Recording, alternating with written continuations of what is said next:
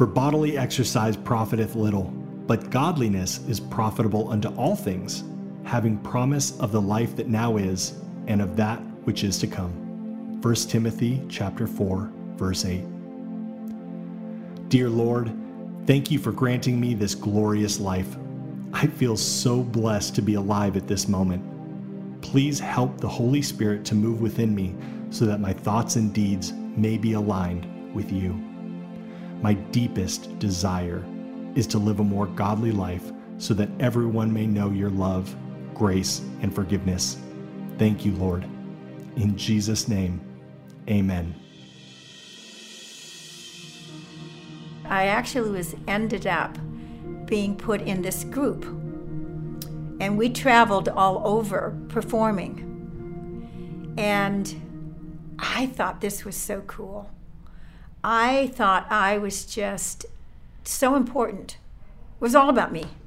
And then as I got older, I realized that, well, it's not really about me, and uh, it's really about the team.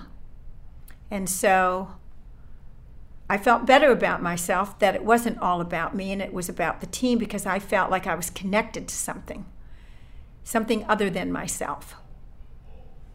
And then as I got older, then it really, you know, came out that it wasn't, it's about the team, it's about me, it's all about that, but it's about really helping the team. It's about when somebody is kind of struggling with something, you know, a, a, something that we're doing and they're not catching on as fast or whatever, that you help that person. And I thought, I couldn't believe the joy that I felt when I helped someone that was struggling. And that was my introduction to helping others and giving. And I do want to bring in, you know, God tells us this is what we need to do, but I can share with you right now at that age, I wasn't ready for all of that. I didn't, I didn't put it all together. And because I wasn't able to put it together, I found myself that even though I was doing some of this, it was it wasn't enough, and I had regrets. I had you know different things in my life where um, I could have helped my sister or my family or whatever, and yet I didn't make that choice. And I can remember years later, kind of looking back and saying, "Ooh, misstep." Opportunity that was lost.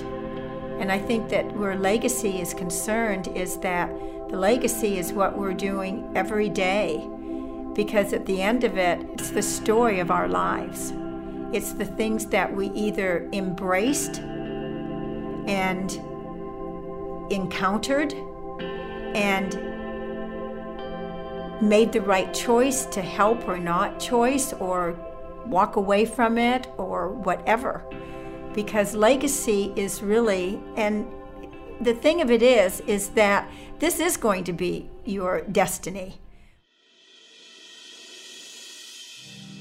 In this episode of Relentless Hope, Shea Vaughn, lifestyle pioneer and co founder and CEO of WBTVN, the Women's Broadcast Television Network, teaches us that legacy is to find ourselves with God and living a life that He wants us to live every day. She inspires us to focus on how we're living each day because, in the end, that becomes the story of our lives. What we do, how we act, who we are, what we say, how we help others. It's what we embrace and encounter every day, and whether we made the right choices to help or to walk away, that creates our legacies. We hear how Shea has found that the more she does, which is godly, the more she creates a legacy that she feels happy and joyful about. And she invites us to take the time to see someone in the hospital, to make a phone call, and to show up for people. Don't walk away. As Shea says, when we praise and serve other people, that's exactly what God is asking us to do. It's not about sitting back and saying someone's wrong or giving judgment. There's already so much darkness in our lives, we don't need to create more. Shea teaches us that everything we do gives us a choice. We can choose to praise the Lord, we can choose to feel joyful, happy, helpful, and balanced. We can choose to turn around when we've walked away from someone or something. We also learn that there's always room for us to improve. And Shea explains that we can learn a lot about how we impact people by watching their reactions and how they treat us back. And she encourages us to pray, asking God's help in making changes that will make us better. Shea also teaches us about regrets and what to do when we have them. As Shea explains, she regrets some missed opportunities earlier in her life to help her sister and her family. But as we learn, it's also never too late to apologize and make amends for what we've done or not done, said or not said. As Shea shares, we can't control or know how someone will respond when we apologize. They may not open their arms to us, and this is okay. It's not about how the other person will react, it's about taking responsibility and apologizing because we know it's the right thing to do. It's the godly thing to do. Famous person quote takeaway for the day When I wake up every morning, I thank God for the new day. F. Sionil Jose. All right. Thank you for listening to Pray.com's Relentless Hope, the daily podcast. I'm your host, Aaron Magnuson, and every week I'm committed to giving you quick sound bites from this week's episode of The Relentless Hope with Matt Potter. If you like this episode of Relentless Hope, be an inspiration to those around you by sharing this video with someone you love.